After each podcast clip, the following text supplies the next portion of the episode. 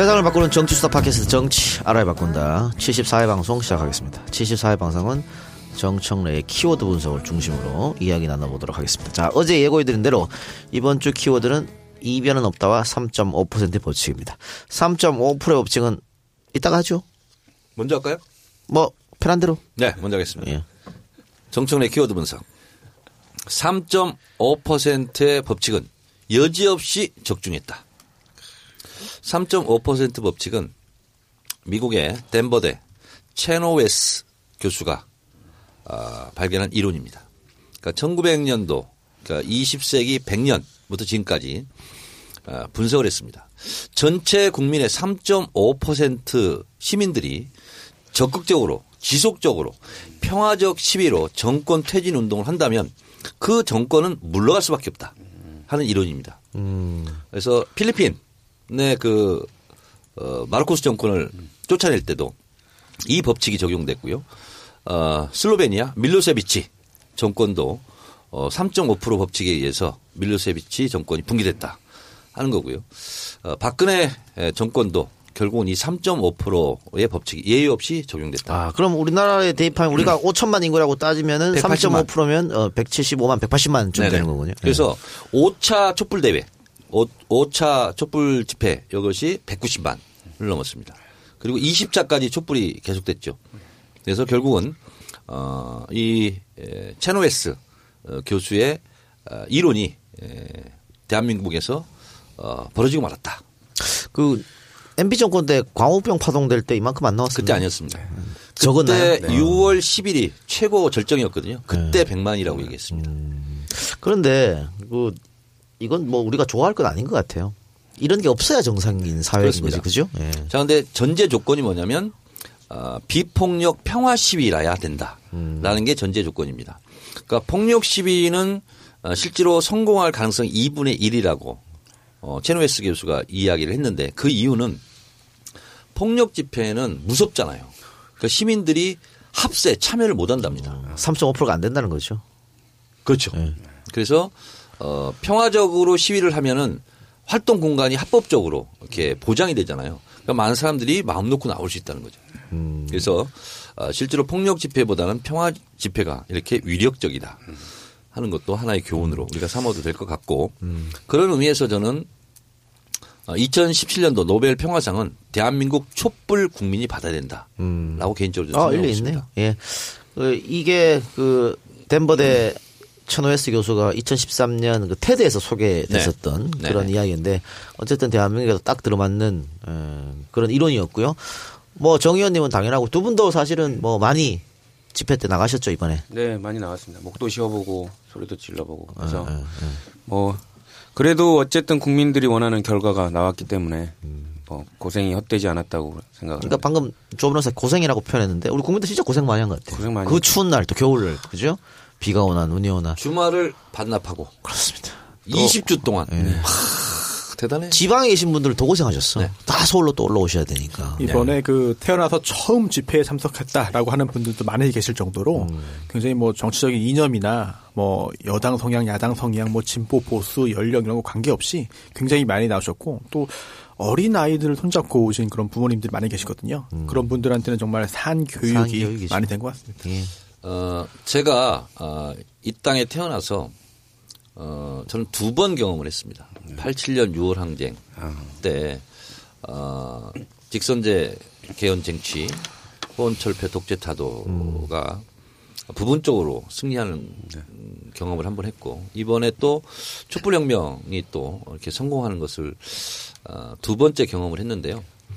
어, 한 세대가 이렇게 두 번째 대중적 국민적 승리를 경험하는 것이 역사적으로 흔치가 않습니다. 그렇죠. 예. 네, 그래서 저는 굉장히 아 참 행운의 사나이다.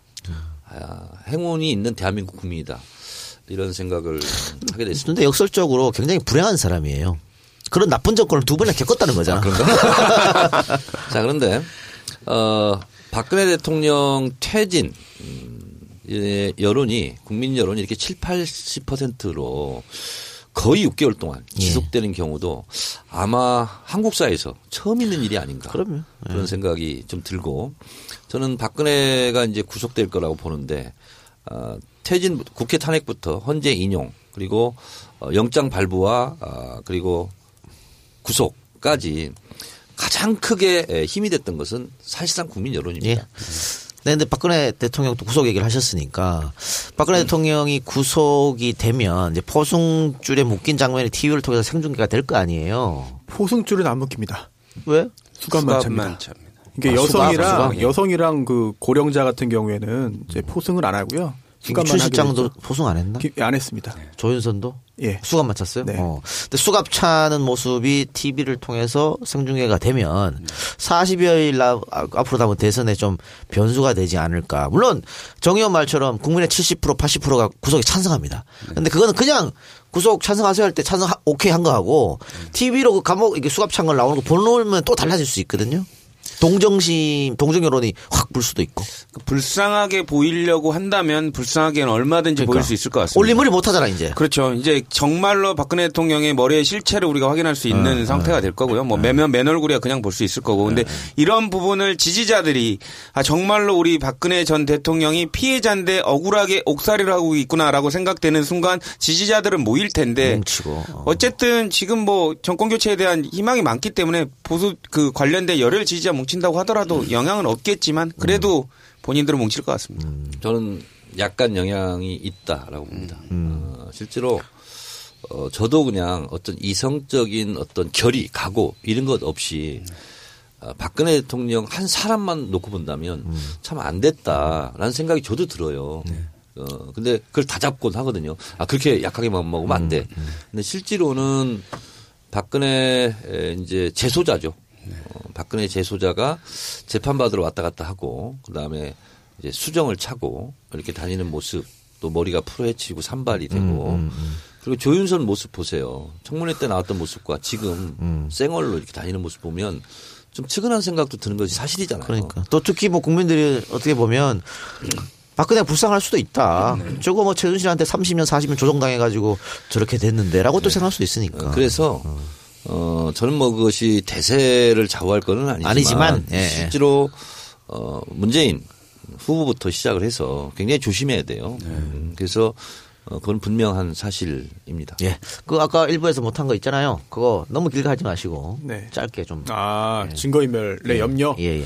이게 결국은 구속영장이 발부될지 여부를 가늠하는 거는 결국 법률 판단이거든요.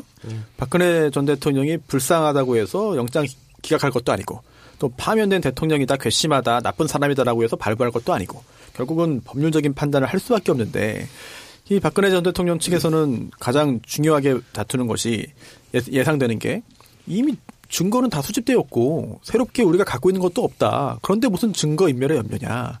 도주할 것도 아니고 주거가 부정한 것도 아니다.라고 해서 어 유죄 무죄 여부는 불구속 상태에서 원칙적으로 원칙적인 불구속 상태에서 재판을 통해 가려보자라고 했을 때 과연 검찰에서 무엇이라고 할지 또 법원에서 뭐라고 할지 등등이 굉장히 중요한 그런 그 내용인데요. 따라서 증거인멸의 염려를 판단함에 있어서 법원이 어떤 걸 기준으로 볼지 여부를 좀 청취자분들께서 한번 좀 아, 들어보시면은 아 정말 증거인멸의 염려가 있구나. 예. 아 아니다 증거인멸 염려가 없구나 판단할 수 있을 것 같거든요. 법원 발간 자료입니다. 예, 첫 번째가 인멸의 대상이 되는 증거가 존재하는지 여부를 봐야 돼요. 뭐가 있을까요? 차명세 뭐 전화. 많겠죠. 예. 예. 그러면 박근혜 전 대통령이 직접 작성한 수첩도 있겠고, 아니면 또 이게 사람도 증거가 됩니다. 뭐 이제 그 공범, 증인 등등에 대해서 압력을 행사해서 진술 제대로 안 하게, 증언 제대로 못 하게 할 경우도 증거 인멸이기 때문에 포함이 되고, 두 번째, 그 증거가 범죄 사실의 입증에 결정적인 영향을 주는지 여부. 영향을 주겠죠. 네. 그렇죠? 세 번째. 피의자 측에 의하여 즉 박근혜 전 대통령에 의해서 그 증거를 인멸하는 것이 물리적 사회적으로 가능한지 여부. 충분히 가능하죠. 가능하죠. 예. 마지막 피의자 측이 즉 박근혜 전 대통령 측이 피해자 등 증인에 대해서 어느 정도의 압력이나 영향력을 행사할 수 있는지 여부. 예. 행사할 수 있죠. 있죠. 이 네 가지가 법원이 다 발간한. 이런 그 재판 관련 자료에 있어요. 첫 번째 기준이라고. 뭐라 그랬죠? 첫 번째가 인멸의 대상이 되는 증거가 존재하는지 여부. 존재하지. 존재하죠. 네. 다 들어가요. 다 있지 않나요? 네. 그렇다면 적어도 어, 컴퓨터 네. 뭐 이런 거 다 있잖아. 압수수색 그렇죠. 못했잖아. 있잖아요. 예, 어딘가 있겠죠. 그래서 이게 증거인멸의 염려는 적어도 인정되지 않겠느냐라고 네. 보는 것이 맞을 것 같습니다. 알겠습니다. 자, 그러면 어, 광고 듣고 와서 키워드 분석 두 번째. 이별은 없다. 이야기 나눠보도록 하겠습니다.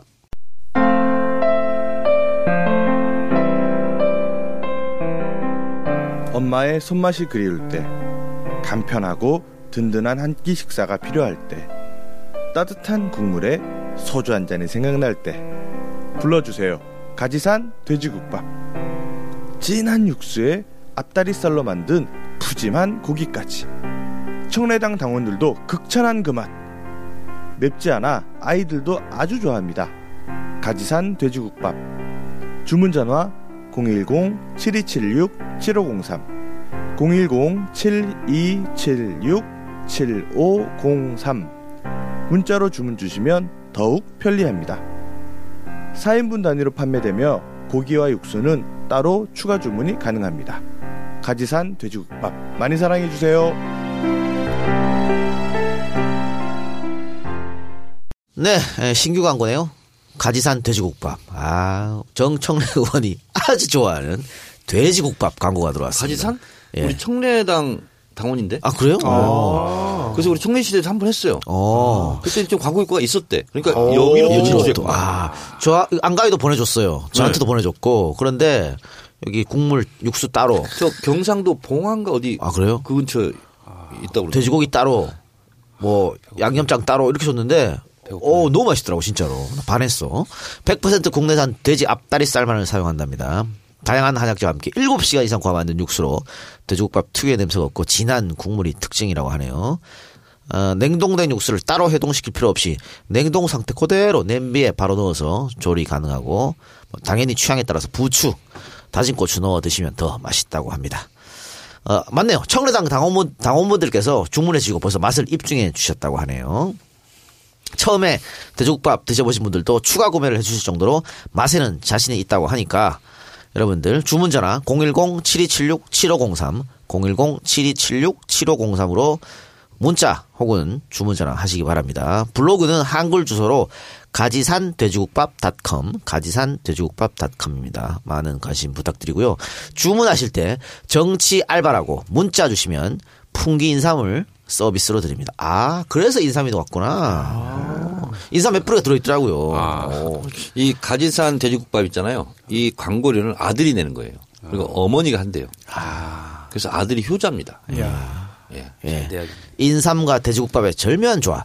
010-7276-7503. 어, 될 수 있으면 문자로 주문해달라고 하네요.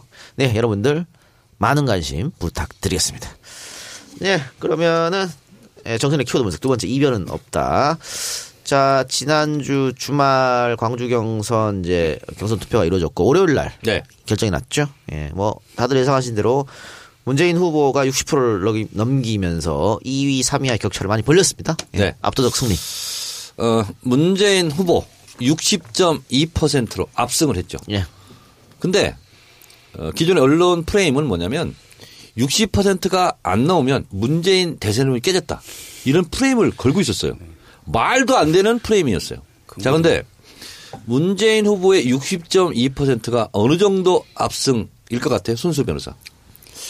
제가 정치를 잘 모르기 때문에 정확히 모르겠습니다만 뭐세 배를 이겼기 때문에 경쟁자들을 2등, 3등을 엄청난 일인 것 아니, 같습니다. 그리고 이 첫판이 호남이었다는 거. 이게 아주 중요한 자, 부분이죠. 우리가 절대 평가는 이게 잘한 건지 못한 건지 잘 몰라요.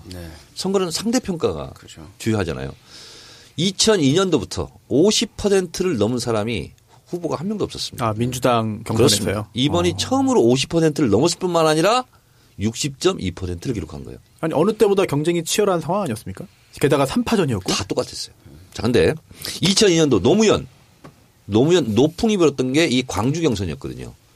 그때 노무현 후보가 얻었던 득표율이 37.9%였어요. 아 그런데 기적이라고 하고 그렇게 기적이라고? 하고 노풍이 불었습니다. 어... 2007년 정동영 46.7%. 아, 그리고 2012년 직전에 문재인 48.4%. 한 번도 과반을 넘지 못했습니다.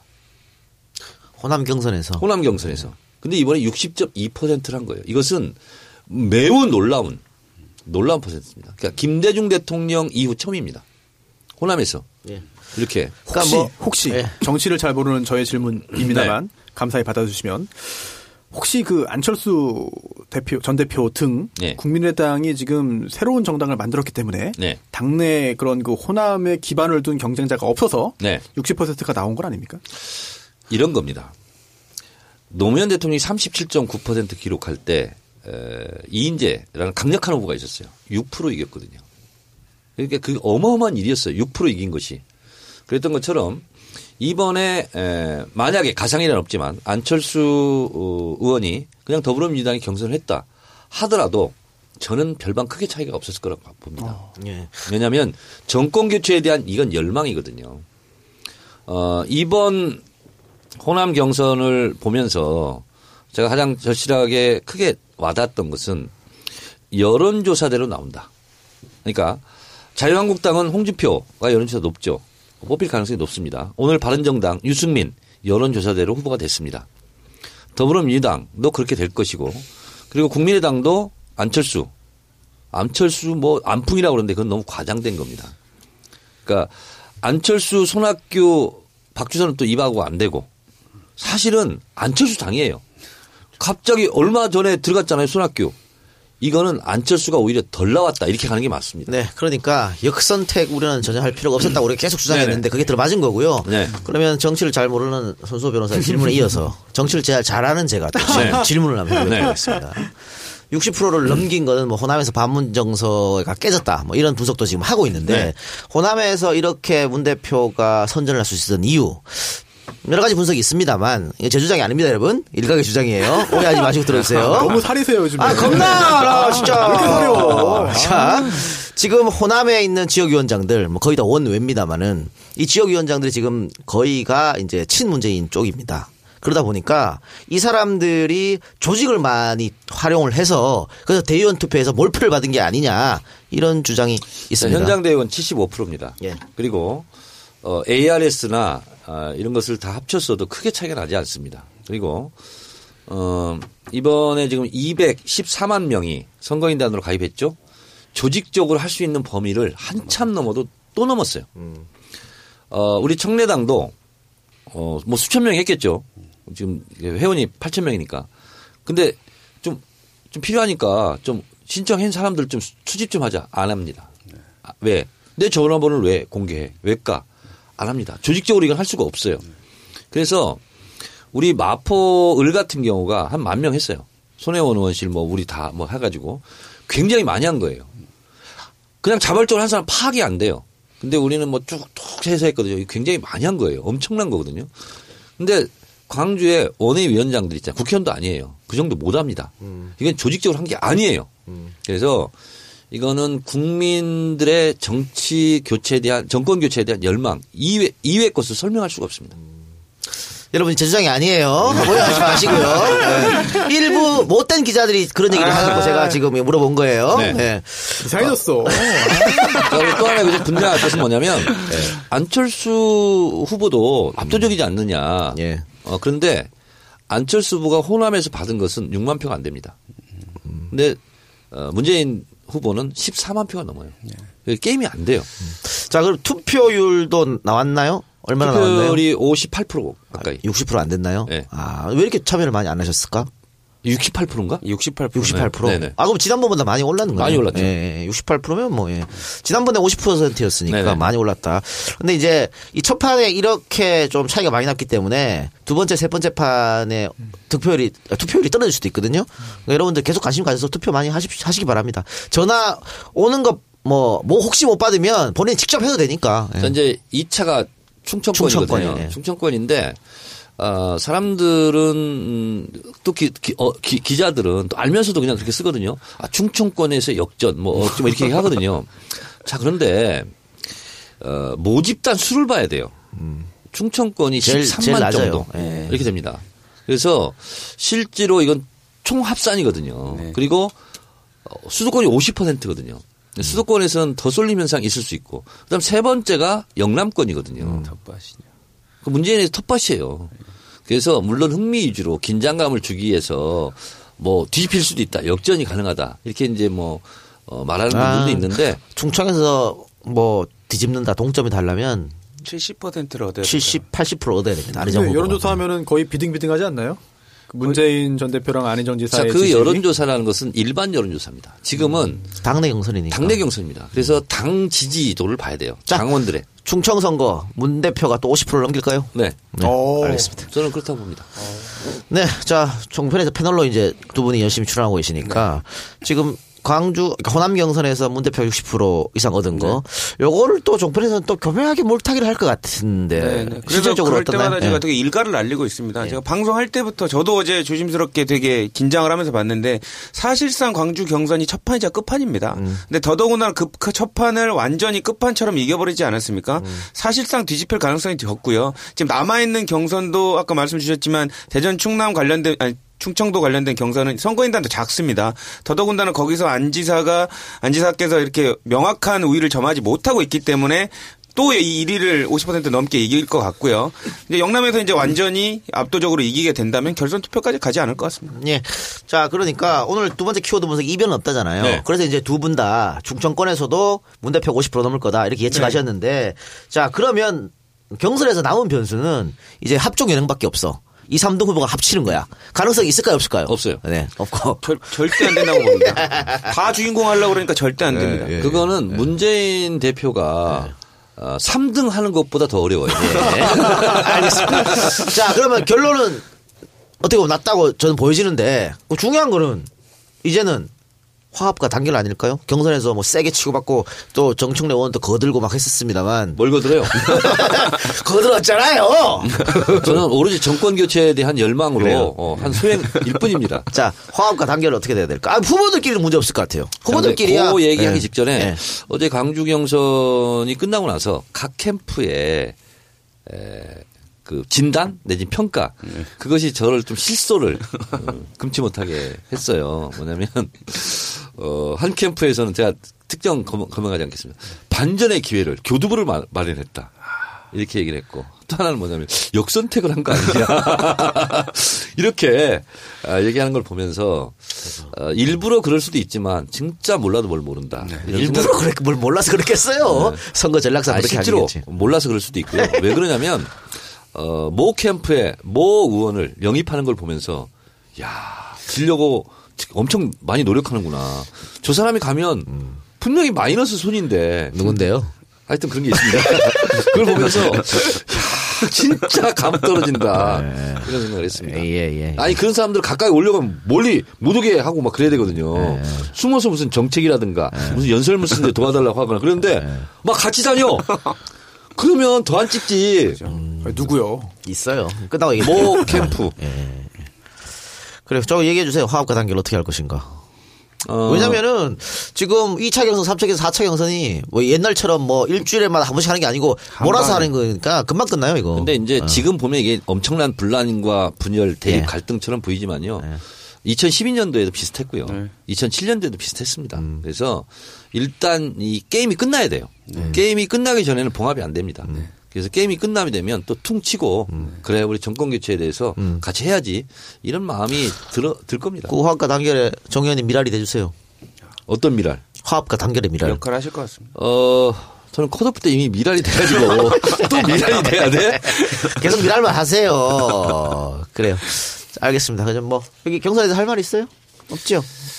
그냥 뭐 앞으로 2, 3위 그 관전 포인트가 있으니까요. 뭐 1위는 확정 2, 3위가 뭐 관전 포인트요? 2, 3위 그 차기 대선을 노릴 수 있기 때문에 아이고. 2, 3위에 관련된 부분을 재밌게 봐주시면 될것 같아요. 최성, 저는- 최성원 선전하세요? 아니 저는 사실 정치를 잘 모르고 방송에 나가도 정치 얘기는 거의 뭐 안 하거나 못 하고 어, 법률 관련 이야기만 그동안 쭉 몇 년 동안 해왔는데 이번에 최근에는 제가 이상하게 문재인 전 대표 측의 편을 들어주는 듯한 발언을 하다 보니까 여러 가지 그런 문제도 생기고 불이익도 받고 그렇게 하고 있습니다. 그런데 이게 좀 너무 불쌍한 생각이 드는 거예요. 뭐예요? 아 문재인 전 대표가 제가 아니라 이기고 있는데 뭐가 불쌍해? 아니 네 걱정이나 하세요. 아니, 맞아요. 저도 걱정이 많은데 저에 대해서도 그래서 이게 곰곰이 생각해봤어요. 아 왜 그런 생각이 들까 했더니 이게 당 외부에서 언론이나 또는 뭐 이제 구 여당이나 또는 이번에 그 같은 야당에서도 사실 뭐 1위 후보기 때문에 그런 것도 있겠습니다만 너무 가혹하고 너무 인신 모독적인 그런 인신 모욕적인 그런 발언까지 나와서 할 정도인데 그거를 끝까지 끝끝이 감내하시는 걸 보면서 정치인의 어떤 그런 걸 떠나서 정치인을 바라보는 걸 떠나서 굉장히 인간적으로도 제가 좀 많이 좀 배울 점이 있는 것 같습니다. 그런 좀 느꼈는데 한 가지 경선 관련해서 2등, 3등 거의 결정된 것 같다. 이제 1위가 안 될 것 같다는 분석들을 전문가님께서 지금 다 해주셨는데 그렇게 될 경우에 이게 좀 앞으로 정치를 그만 할 게 아니잖아요. 예. 쭉 하실 거 아니겠습니까? 그렇다면 좀 아름답게 패배? 겉으로 드러낼 수는 없지만 드러낼 수는 없지만 사실상 이제 다음 단계를 보고 모색을 하는 그런 출구 전략이 필요하지 않겠느냐. 손수 변호사. 네. 아, 역시 정치에 대해서 눈을 떠가고 있어요.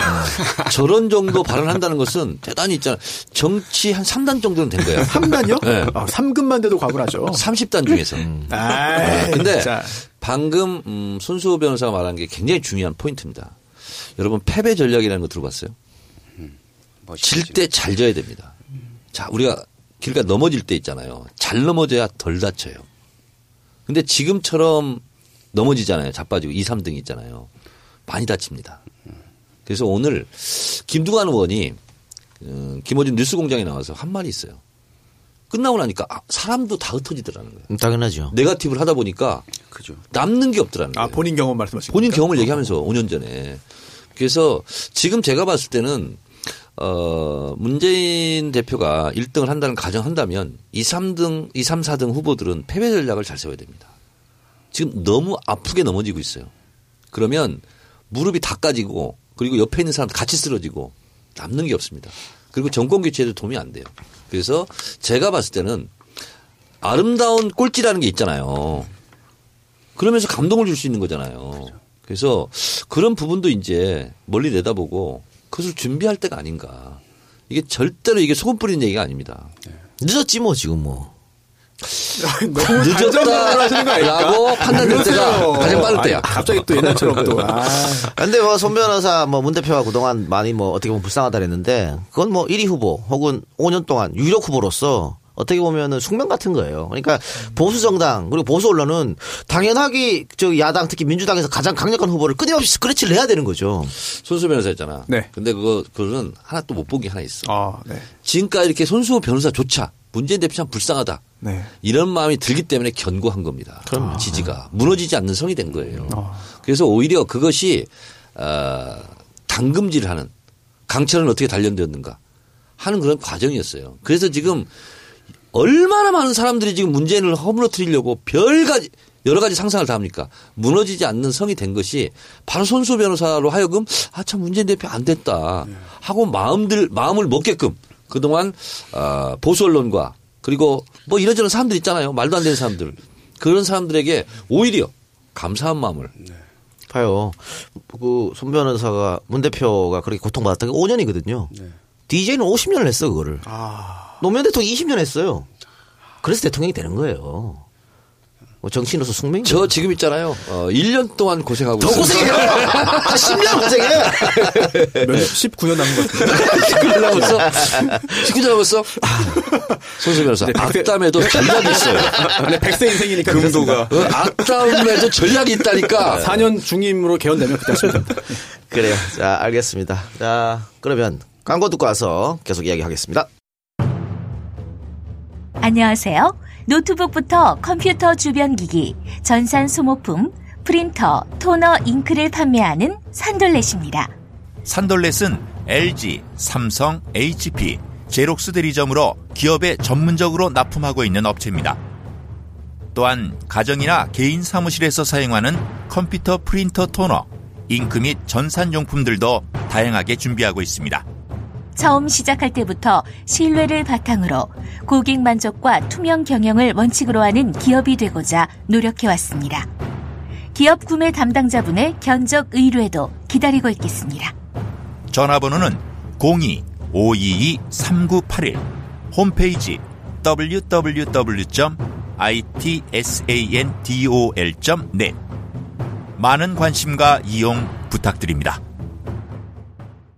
정치 알바 청취 고객님 안녕하세요. 사이판 괌 자유여행 전문 여행사 투어이브입니다. 크리스마스 이브와 같은 설레임, 여행의 시작도 작은 설레임으로부터 시작됩니다. 부담 없는 비행거리, 맑은 공기, 반짝반짝 에메랄드빛 바다가 기다리는 여행지 사이판 괌. 일률적인 패키지 상품이 아닌 항공, 호텔, 현지 투어, 렌터카까지 원하는 품목 하나하나 맞춤 예약을 해드립니다. 아무것도 하지 않을 자유가 펼쳐지는 곳 사이판 괌으로 놀러 가세요. 문의는 02-777-7233 예약 고객님께 소정의 선물을 드리고 있습니다. 들어주셔서 감사합니다. 네, 기업에 전문적으로 납품하고 있는 산돌렛, LG 삼성, HP 제록스, 가정이나 개인 사무실에서 사용하는 컴퓨터, 전산용품 다양하게 준비되고 있다니까 특히 여러분 기업 구매 담당자 여러분 어, 많은 관심 부탁드리고 있습니다. 견적 의뢰도 받는다고 합니다. 02-522-3981, 02-522-3981. 홈페이지는 어, itsandol.net입니다. itsandol.net. 네. 검색창에 산돌렛 검색해 보시기 바랍니다. 그리고 어, 청래당 당원이죠. 그리고 EJ 안가 직원들이 사이판 갔을 때 많은 혜택을 주신 투어이브. 자, 사이판 괌 전문 여행사 투어이브. 그러나 괌 사이판만 하지 않습니다. 다른 지역도 상담 가능하다고 하니까 어, 이제 뭐 한참 여행을 준비할 따뜻하게 됐으니까 또 선거 전에 황금 연휴 아니에요? 황금 연휴 즐기고 와서 또 선거하면 되니까 여러분들 친절하게 상담해 준다고 하니까 투어이브 네이버에서 투어이브 검색해 보시기 바랍니다. 네. 사장님이 아주 미모에 예. 아직 결혼도 안 하시고 예.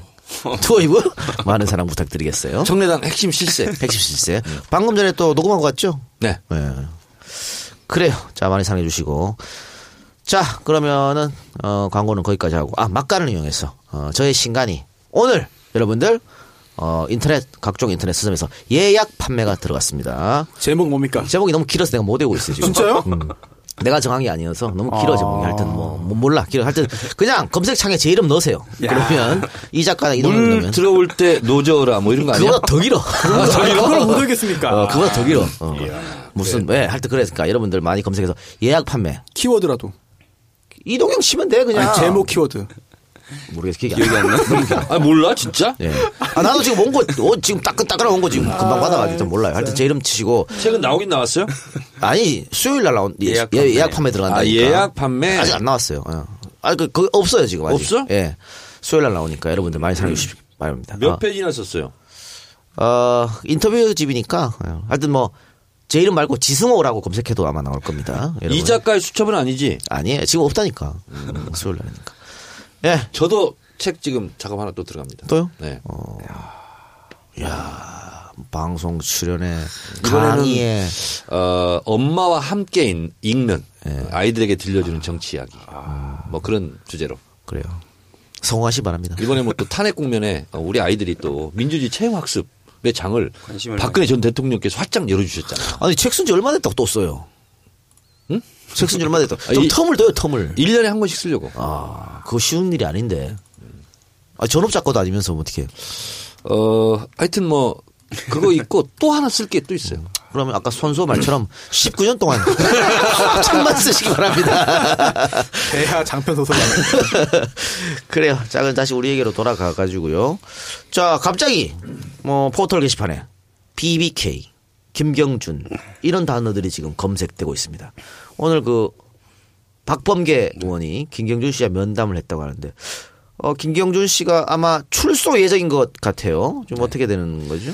이제 출소를 하고 이제 관련해서 이제 국적이 한국이 아니기 때문에 이제 강제 출국된다 지금 얘기가 돌고 있습니다. 근데 어 이제 박범계 의원님께서 지금 확인한 바로는 당사자는 그 강제 출국되는 걸 바라지 않는다라는 식으로 얘기를 하고 있고 또 그 당시에 관련해서 BBK가 MBA와 그러니까 MB가 실제 이명박 대통령의 실제 어, 소유주인 그 그런 증거들이 있다라고 지금 밝히고 있는 부분이 지금 화제가 되고 있습니다. 근데 이게 법을 또 봐야 되는데요. 이게 출입국 관리법을 봐야 됩니다. 이게 출입국 관리- 관리법 46조에 강제 퇴거의 대상자가 돼 있어요. 일단 이게 그 아, 외국인이죠. 미국. 국적자. 예, 외국인인데 아, 이런 경우에 금고 이상의 형을 선고받고 석방된 사람에 대해서 어, 이제 출입국 지방 출입국 아, 관리소장은 이제 그 해당 외국인을 대한민국 밖으로 강제 퇴거시킬 수 있다라고 돼 있어요.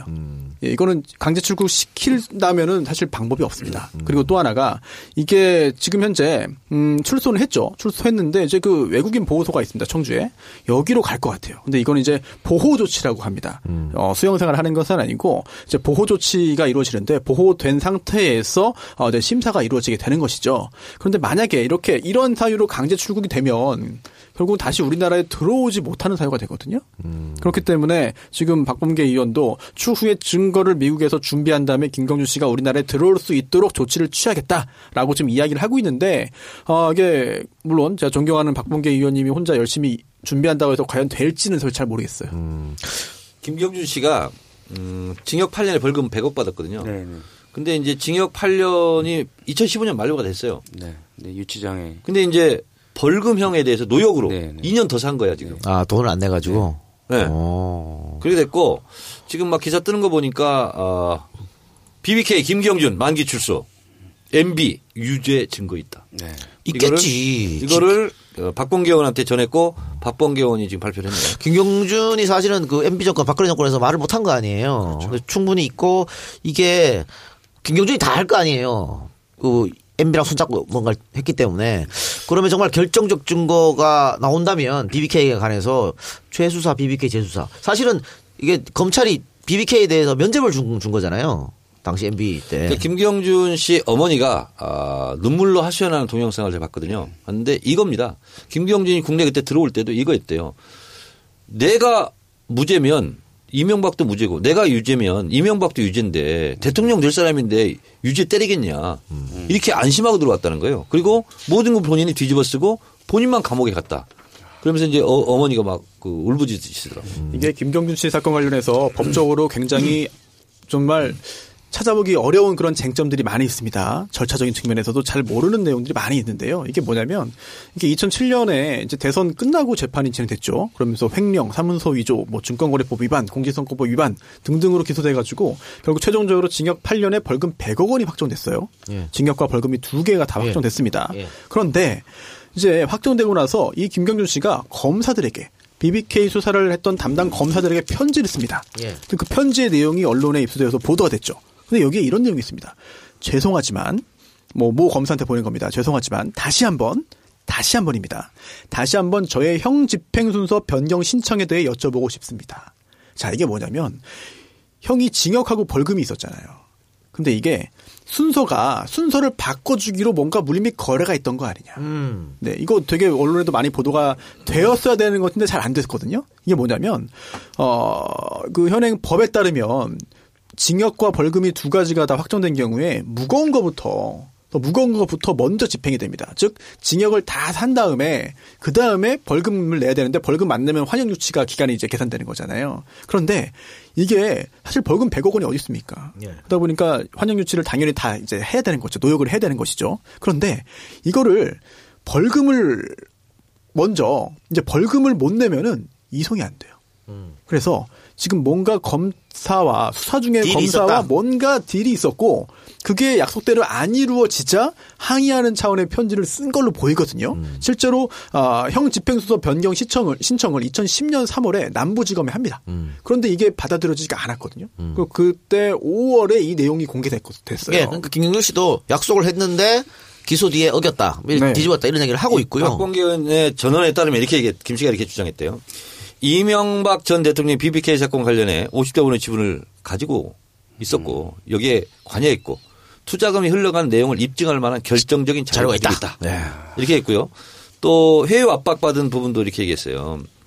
어, 김경준 씨 진상 규명 관련해서는 수사를 받을 당시 검찰로부터 부인 누나도 죽는다 는 협박을 받았고 수사에 협조하면 형 집행 순서도 변경해 주겠다면서 회의도 받았다라고 김경준 씨가 지금 박범계 의원한테 전했고 기사에 뜬 거예요. 그런데 기소된 뒤에는 검찰이 약속을 지키지 않았다고 전했다. 자, 그러면 진짜 그 이야기가 맞다면 미국으로 이제 돌아가면 어 혹시라도 신변에 또 무슨 위협이 있지 않을까라는 또 의심도 듭니다. 의심이 뭐 뭔 짓을 할지 어떻게 알아? 안 그래요? 그렇긴 하죠. 상식이 안 통하는 사이이기 때문에 그러니까. 안심할 수는 없을 것 같습니다. 음. 어쨌든 어, 정권이 교체되면 지금 박봉계 의원은 그런 얘기하는 것 같아요. 정권이 교체되면 뭐 미국으로 추방됐지만 다시 한국으로 올 수 있는 방법을 좀 강구해 보자 이런 것 같은데 김경준 씨가 어떤 어, 확실한 증거를 갖고 있을지 귀추가 주목됩니다. 그리고 검사한테 편지를 또 보냈어요. 음. 그요 문구만 한 두 줄만 좀 읽어드리고 싶어요. 물론 아, 김경준 씨가 이런 일이 있었던 것처럼 꾸며내기 위해서 그냥 편지를 써서 보낼 수도 있습니다. 그러나 의혹이 있으니까 말씀대로 형 집행 순서 변경 신청서는 여기서 2010년 3월 17일 제출하겠습니다. 말씀대로 검사님과 아, 또 모 부장 검사님이 도와주시겠다는 confirmation, confirm, confirmation 정말 감사합니다. 라고 편지를 형 보냈거든요. 집행 순서를 바꿔준다는 게 어떤 의미예요? 아까 다 그러니까- 얘기했어요. 의원님. 네, 생각하겠습니다. 죄- 죄송합니다. 자, 그러면은 김경준 씨는 하여튼 사건을 좀 지켜봐야 될 것 같아요. 그 지금 우리가 일부를 너무 오래 해가지고 어 뒤에 일정이 있어서 빨리 좀 마치겠습니다. 2부는 어. 자 하나만 더 하고 끝냅시다. 지금 보궐선거가 있습니다. 지금 뭐 각종 뭐 지자체장 선거도 있을 테고요. 또 보면 국회의원 선거도 하나 있습니다. 이게 TK 지역인 것이죠. 상주, 군위, 청송, 의성인가? 의성, 네, 의성. 청- 이렇게. 예, 그러니까 새누리당의 김종태 전 의원이 선거법 위반으로 상실한 지역. 뭐 평소 같았으면 뭐 이거는 뭐 할 것도 없이 그냥 자유한국당. 그러니까 예전에 새누리당이죠. 갖고 갈 텐데 자 박근혜 정권이 아웃되고 대통령이 파면되고 구속된 이 시점에서도 경북 상주군이 의성 총성 지역 구민들이 또 한 번 자유한국당 사- 국회의원 후보를 찍어줄 것인가? 거기에 누가 나오는지 알아요? 김재원. 김, 김재원, 예. 그러니까 예전에 여기 이 지역구의 국회의원이었죠. 예. 그렇습니다. 그러니까 저 더불어민주당 정무수석이었던 김영태. 어떻게 될 것 같습니까? 어, 그분이 지난번에 나와가지고 22% 득표했고요. 이분이 이제 상주 분이에요. 근데 상주가 인구가 제일 많은 것 같아요. 네. 어, 원래 상주가 단독 선거구였거든요. 그런데 상주에 또 다른 몇 명의 후보가 또 나와 있나 봐요. 그래서 뭐, 어, 이 국면이지만 수도권 같은 경우는 뭐 솔직히 뭐 해보나 만한 선거가 될 수 있는데 이쪽 지역은 여전히 또 어려운 지역이죠. 그러니까 지난 20대 총선에 그러니까 나- 당선됐었던 김종태 77% 얻었어요. 네. 정말 압도 압도적인 거지 77%. 문재인 후보의 호남 지역 득표율보다 훨씬 높은 말 그대로 압승. 예, 77대 22 이렇게 싸움이 일어났는데 어 그러나 이번에는 조금 다르지 않겠느냐라는 이제 추측이 나오는 거고 김영태 후보가 어느 정도 선전할 것인가 또 사실은 뭐 지난 20대 총선에 뭐 여기 이 지역구는 22%밖에 못 얻었지만 뭐 김부겸 의원이 당선되기도 했었고 또 무소속 홍일학 의원도 대구에서 당선됐잖아요. 김부겸 의원이 선대위원장 같아요. 아, 이번에 캠프에 들어간다 그래요. 또 김영권 의원. 김영권 의원도 의성에서 많이 하락하신 분이거든요. 도움이 아마 될 것 같아가지고 근데 본인은 왜 안 나왔지? 누가요? 김현건 의원.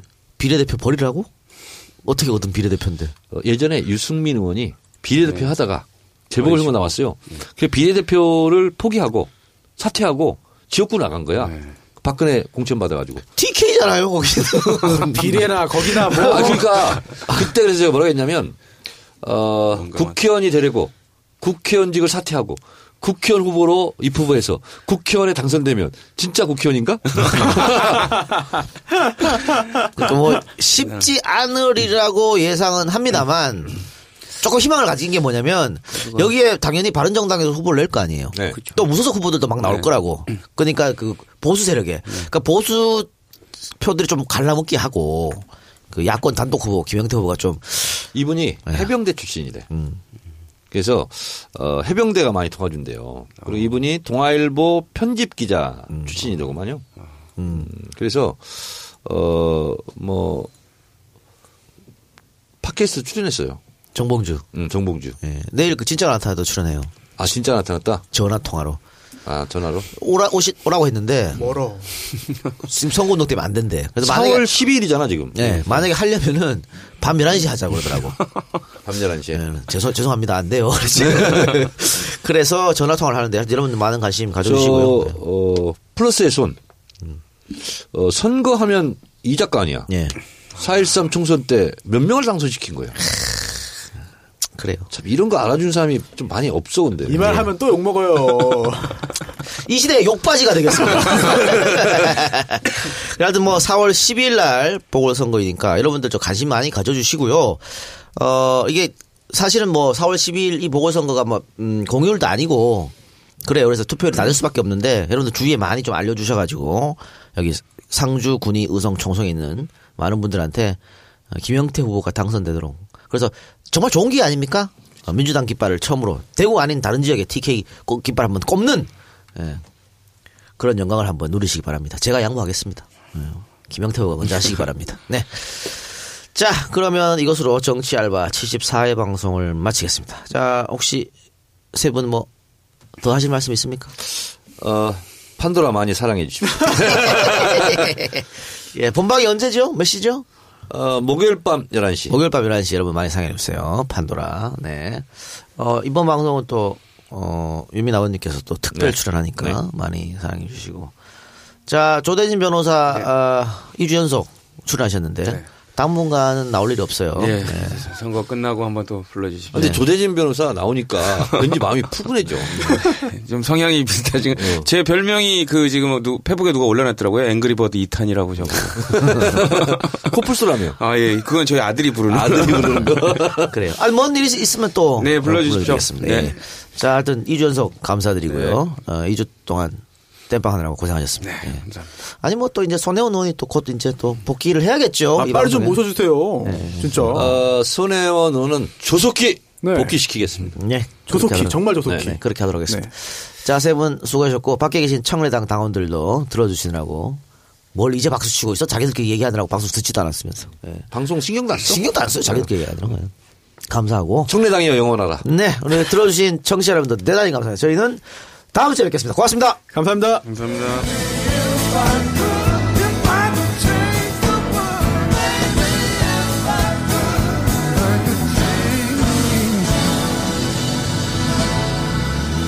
If I could change the world.